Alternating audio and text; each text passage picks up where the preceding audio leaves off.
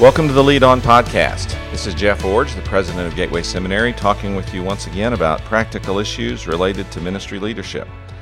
As you may remember, a few weeks ago at President's Convocation, I delivered a very significant message about the uh, problem of the decline of baptisms in Southern Baptist churches, particularly since 2000, when the number has been in a free fall. Uh, the baptismal rate in Southern Baptist churches is as low now as it's been since 1940s. And the uh, sad reality is 30% of Southern Baptist churches in 2017 didn't baptize anyone, and 50% baptized uh, two people or less.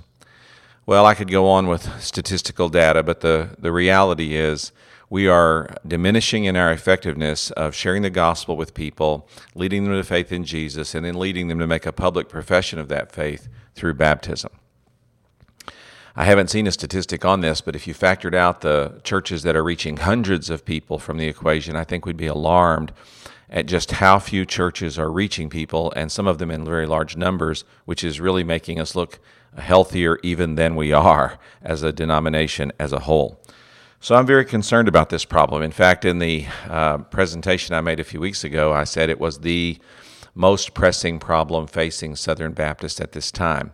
And I laid out a case for that, and I won't repeat that on today's podcast, but uh, would encourage you to go back and listen to that original podcast and original message uh, that was delivered to get a context for what I'm doing now. Because as I announced after that uh, presentation, I'm going to spend some time on the podcast talking about the 10 factors that I identified which are undermining our effectiveness in personal evangelism. Now, there might be 20 factors, there might be uh, uh, any number of factors, but I, I selected these 10 because these are 10 that I either observe or that I hear or that I recognize from my experience have changed over the years and really I think are undermining our effectiveness.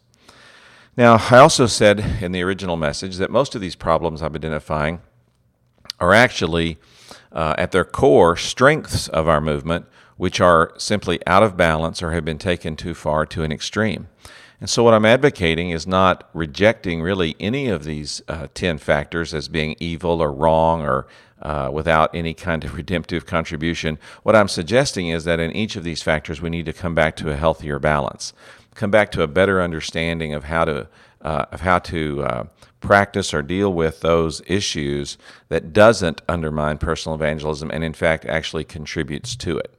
So now we've come to the third factor that I identified in the message, and that is uh, a factor which is undermining our effectiveness in sharing the gospel and leading people to openly profess faith through baptism is this theological extremes that undermine evangelism. Now, here's what I said in the original message. While too much time to arguing theology is problematic, some of the positions being advocated also undermine evangelism. Let me mention two examples. The first is understanding the doctrine of election in a way that inhibits responsibility for sharing the gospel and persuading people to receive the gospel. The Bible makes two paradoxical statements. First, salvation is entirely by God's grace and extends only to those he chooses. Second, salvation occurs only when a person repents of sin, places faith in Jesus, and receives God's grace. Some bridge this paradox by settling on one statement and allowing it to define the other. The better response is to find orthodoxy in the tension between these statements. One friend put it this way God only saves the elect, but since I have no idea who they are, my job is to share the gospel with everyone and let God sort it out.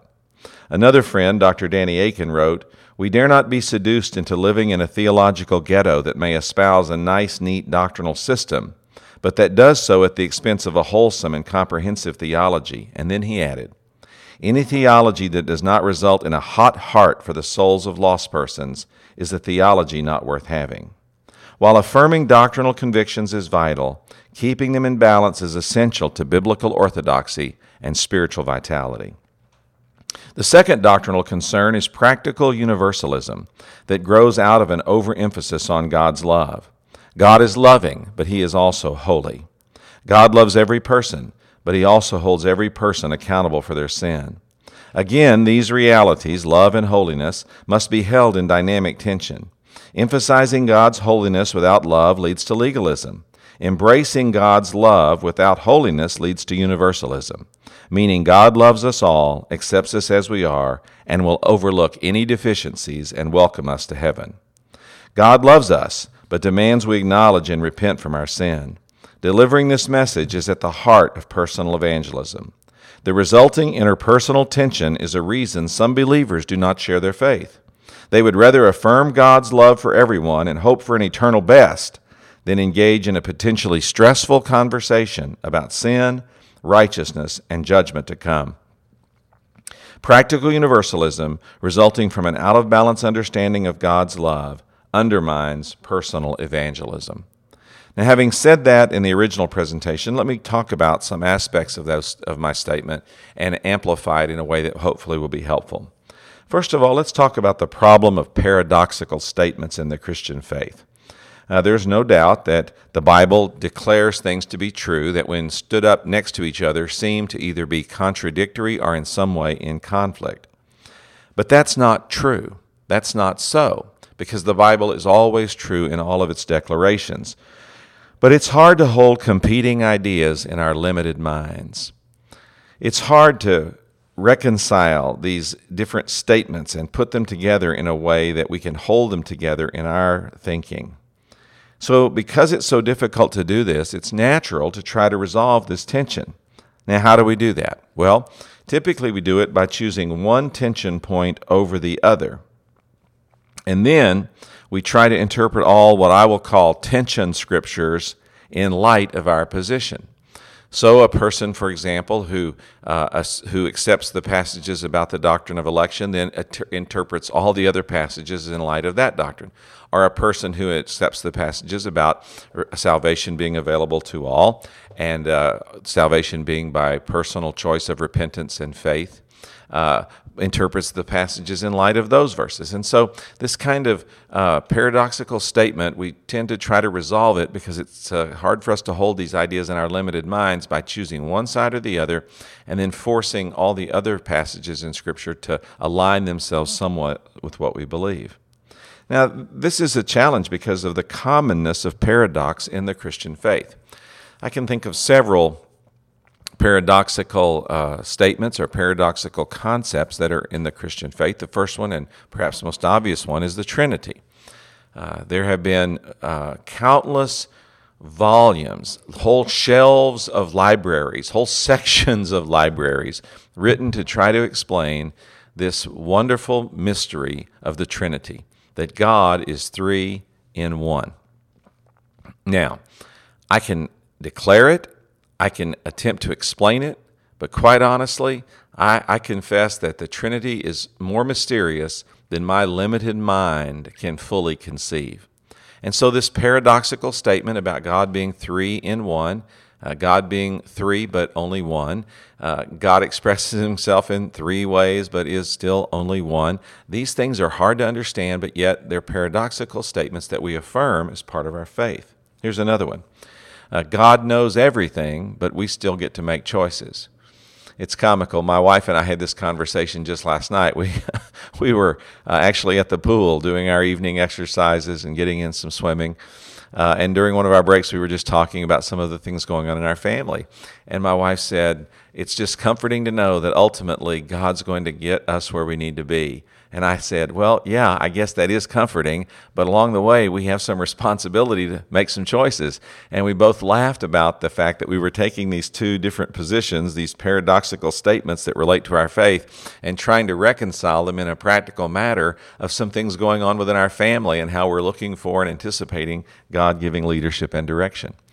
And then uh, another one is uh, the, the, the fact that history is marching toward God's conclusions. We see those in the book of Revelation, and we, we take comfort and, and joy in those. And yet at the same time, we spend an enormous amount of energy both personally, corporately, congregationally, institutionally, governmentally, trying to shape the future. And so, this paradox of God is moving history toward his conclusions, and we are at the same time trying to shape or make history along the way. All I'm trying to illustrate is that paradox is a common uh, aspect of the Christian faith. There are many different issues in the Bible where these declarative statements are made about uh, election and choice, about Trinitarian issues of God being three in one, about God's sovereignty and man's responsibility, about God's purpose in history and our responsibility to make choices in shaping history. These things are all in Scripture, and we have to hold these paradoxical statements uh, in a healthy tension if we're going to live uh, and find the real truth that comes from the balance of those in Scripture. So, what's your best response to paradox? Well, I've already said these things in some ways, but let me summarize in sort of a bullet point approach. Your best response, response to paradoxical statements in Scripture is this number one, affirm truth as the Bible teaches it. Stop trying to explain the Bible, declare it, believe it, put it into practice. Uh, while theologians and apologists make it their life's work to explain these, uh, these dilemmas, and that's certainly a valid pursuit, uh, they don't have to be explained before they can be believed. So affirm truth as the Bible teaches it and put it into practice uh, in your life. Second, embrace the tension of differing positions. Now, this is hard to do. And quite honestly, I, I confess that when I was a much younger Christian, uh, I didn't want to embrace any tension. I believed that the Christian life was a giant math problem, and that if you could figure out how it all fit together, uh, especially all the information of the Bible, that you could systematize it in such a way that it came out perfectly. I was so disappointed when I took my first systematic theology class that that was not achieved. My professor did a great job of teaching theology and even showing systems of theology, but he did not resolve all the tension for me. And it was the first time that I really had to face up to the reality that there was always going to be some tension between differing positions uh, in theological understanding of, uh, of the Christian faith and of biblical understanding of theology. And I was going to have to either be frustrated by those tensions or embrace those tensions and recognize that was, the, that was part of the mystery, the mystery of following God. And I guess as I've gotten older, that's become more important in my life. I, I've realized that, that so much about God is still a great mystery to me. Now, I know God. I'm, I'm confident of that. I, I, I know enough about His revelation of Himself through Jesus Christ and through the Scriptures that I am confident that I, I know Him. But knowing Him and knowing all about Him are two very different things. And as I've matured in my Christian faith, I've been able to hold these tensions um, in balance more effectively and to be less frustrated by them and to embrace them as part of the mystery of God and the mystery of following and pursuing a relationship with Him. So, first, affirm truth as the Bible teaches it. And then, second, embrace the tension of differing positions to enable you to live in this context of, par- of paradox. Third, have some humility about your theological positions. This is a big problem today. Presumptive theologians who have read a book or who have been to a conference or who have listened to an influential speaker and come away and say, We have the final answer on everything. Now, again, I'm embarrassed to confess that that was me at one time in my early Christian life, but I've grown in this to understand that there are other genuine Christians who hold very legitimate understandings of Scripture and who've come to conclusions that are different than those that I share, and that they may actually be right on some points, and I need to hold to my points, especially my points of difference with them, with humility. So rather than say, uh, this is the absolute way of understanding all theological truth and no one can disagree with me or they're wrong, I now say, this is a way to hold theological truth that I've come to by convictional study of Scripture, and I won't be moved on this, but I'll give you a under, I'll have enough humility to say to you that you may have some insight as well that I need to learn from or at least consider as I'm honing or understanding what I believe. So I'm not saying when I when I advocate holding your position with humility, don't misunderstand. I'm not saying that we communicate with others, I might be right or I might be wrong. Uh, what I'm saying is that we come to a conclusion of what we believe is right from Scripture and good theological understanding of Scripture, and then we say, I'm holding to my position because I believe it's right, but I will acknowledge that you may have some insight that will help me as I go along to understanding what is fully true about these particular issues. So, holding a position with humility doesn't mean that you hold a waffling position or that you don't have a convictional position. It just means that you do so with a deference and a respect for others who may not always agree with everything that you believe. You know, being in the seminary community has helped me on this because uh, really, when you're in a diverse, multicultural, multi ethnic, uh, multi theologically uh, encamped denomination, and you're at a seminary, you really have to understand how to do this and do this well. To hold your convictions, teach them clearly, but to hold them with a bit of humility so that you come across as someone who's learning and growing and wanting to contribute to the fellowship of the church, not just to be divisive about everything. so, hold your positions with humility. And then finally, be careful with labeling other Christians pejoratively. Uh, there's just too much of this going on in our world today. Um, social media has made it so easy to attack other people and to do so anonymously. Uh, that is not a Christian response in any capacity, and it's not healthy for the attacker or the person being attacked. So be careful that you're not attacking other Christians or labeling other Christians pejoratively we throw around the, fra- the word heretic and phrases like that far too casually today. And so, when you come across a person who doesn't hold to the uh, same understanding of these paradoxical statements as you do, uh, be careful how you label them and recognize in many cases uh, you're going to heaven with that person and you need to act like it all along the way.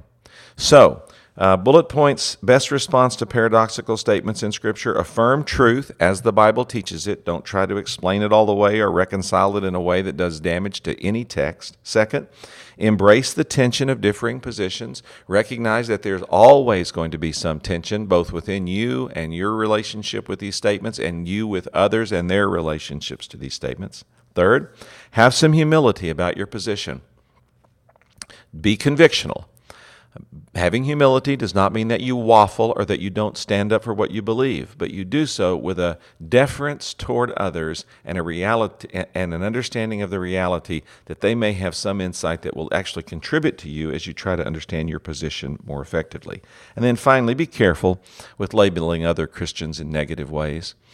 Uh, certainly, there are heretics and people who have to be called out for teaching something that clearly violates Scripture. But let's be careful with those words and use them only when we must, and recognize that our responsibility is not to judge or label every other Christian who doesn't agree with us in a negative way. Now let's talk about more specifically a couple of these dilemmas that I mentioned in the in the original message. The first one is about the doctrine of election. Now, the Bible certainly teaches that. I'll just read one passage. It starts with an illustration and then concludes with some instruction. That's Romans 9 9 through 8. For this is the statement of the promise At this time I will come, and Sarah will have a son. And not only that, but Rebekah conceived children through one man, our father Isaac. For through her, for though her sons had not been born yet, or done anything good or bad, so God, that God's purpose according to election might stand, not from works, but from one who calls, she was told, The older will serve the younger. As it is written, I have loved Jacob, but I have hated Esau. What should we say then? Is there injustice with God? Absolutely not. For he tells Moses, I will show mercy on whom I shall show mercy, and I will have compassion on him on whom I will have compassion. So then it does not depend on human will or effort, but on God who shows mercy. For the scripture tells Pharaoh, I raised you up for this reason, so that I may display my power in you, and that my name may be proclaimed in the whole earth. So then, he has mercy on whom he wants to have mercy, and he hardens whom he wants to harden. This passage of Scripture uses three different Old Testament uh, illustrations uh, to help us understand that God has always been sovereign in his election of his people and continues to do so even up until this day, and makes very clear statements about this throughout the passage. But then the Bible also says this in 1, Tim- in 1 Timothy chapter 2, starting in verse 3. This is good and it pleases God our Savior, who wants everyone to be saved and to come to the knowledge of the truth. For there is one God and one mediator between God and humanity, the man, Christ Jesus, who gave himself as a ransom for all, a testimony at the proper time. This passage of Scripture seems to st- or says very clearly that uh, Jesus died for all, and salvation is available to all, and God wants all to be saved. These are the kinds of paradoxical statements that I'm trying to get us to hold in tension and to recognize can both speak to us clearly and positively, and specifically in the context of this message about our responsibility for personal evangelism. Now, what's the big error to avoid? The big error to avoid is allowing the doctrine of election to eliminate responsibility for personal evangelism, meaning for telling every single person possible that Jesus Christ loves them, died for them, and wants to come into their lives as Savior and Lord, and that they have a responsibility to repent of their sin and place faith in Jesus in order to access this salvation that God has made possible. So the the, the challenge is not allowing the, this understanding or this uh, the way we understand the doctrine of election and these passages about inclusion to undermine our work of personal evangelism. And they don't have to. Uh, some of the most evangelistic people I know are strident advocates and strident proponents of the doctrine of election. But as I said in the podcast, my one friend told me, I, I only believe God will save the elect, but since I have no idea who they are, I take the Bible's uh, command that I am responsible to share the gospel with every person of, that I can seriously. And I recognize my responsibility is sharing the gospel. God's responsibility is sorting out the whole issue of who and will be saved, when they will be saved, or if they will be saved. I can live with that good understanding of how to resolve this tension. And then I talked about another one of these tensions uh, in the Bible, and that is this issue about um, God's love.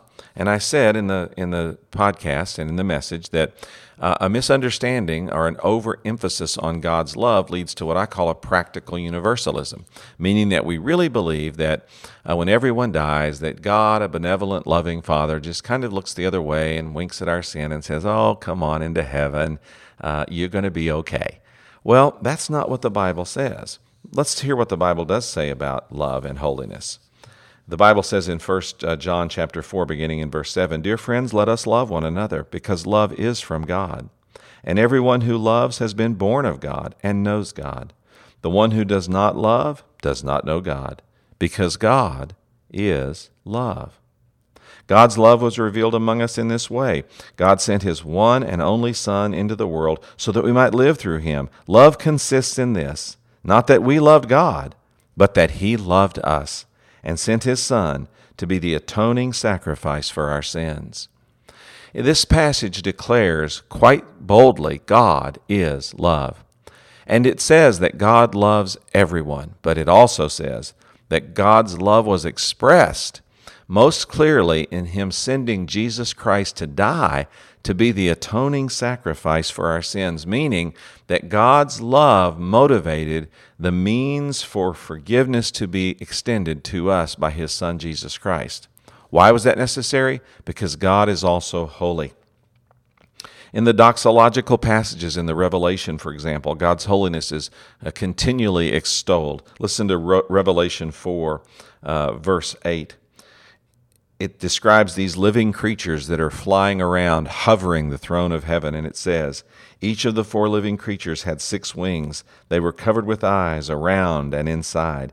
Day and night they never stopped saying, Holy, holy, holy, Lord God the Almighty, who was, who is, and who is to come. In other words, these beings are pronouncing God's holiness and that God has always been holy, is holy, and will always be holy. And so, the big error to avoid in the love and holy uh, paradox of how God is described in Scripture is allowing God's love to equate with an absence of judgment and eternal consequence. God loves us, but remember, God's love motivated him to send Jesus to be the atoning sacrifice for our sins. Meaning that even in the context of God's love, he's reminding us that he is also holy and that we must come to faith in Jesus Christ. We must repent of our sin, place faith in Jesus, receive God's grace, and only by that means will we have eternal life with him. This is, this is a hard position to hold. It's hard to hold because it means that some people will be excluded from God's eternal presence. That's challenging, it's difficult, but it's true. And so, if you emphasize God's love to such an extent that it negates, disqualifies, or removes an understanding of God's judgment, uh, or excuse me, God's holiness, resulting in God's judgment, leading to eternal consequences, then you have misunderstood God's love. And so you have to hold God's love and His holiness in paradox, yes, in tension, yes. But you have to understand that these things go together in a sense, and you can't have one without the other. Well, some misunderstanding of theological extremes undermines personal evangelism. When you emphasize election to the exclusion of personal responsibility for sharing the gospel, it will undermine personal evangelism and give you a laissez-faire approach to how people are uh, to people's eternal destiny. If you uh, emphasize God's love to the exclusion of God's holiness, it will lead you to a practical universalism saying it really doesn't matter if we evangelize because in the end, God's just going to make it okay. Well, that's not what the Bible teaches, and we need to hold to that healthy tension of understanding God's love in the context of His holiness and seeing them come together. My hope and prayer from these podcasts is that you will be more invigorated for personal evangelism, and that secondarily, you will be more committed to leading your church and ministry organization to be more intentional about sharing the gospel with people. We're working our way through these factors that I've identified that are undermining personal evangelism. Listen, the stakes are high. The stakes are high. If we continue on the current trajectory that we have, we're going to see more and more and more churches close and our denomination weakened by the fact that we are not having new converts come into our churches, be made disciples of Jesus, and following up with leadership training and carrying us forward into future generations. Listen, God's kingdom is going to go forward. Southern Baptists can be part of that we'll recapture our passion for personal evangelism for getting the gospel to as many people as possible. I hope you'll join me in, in taking on this task as you lead on.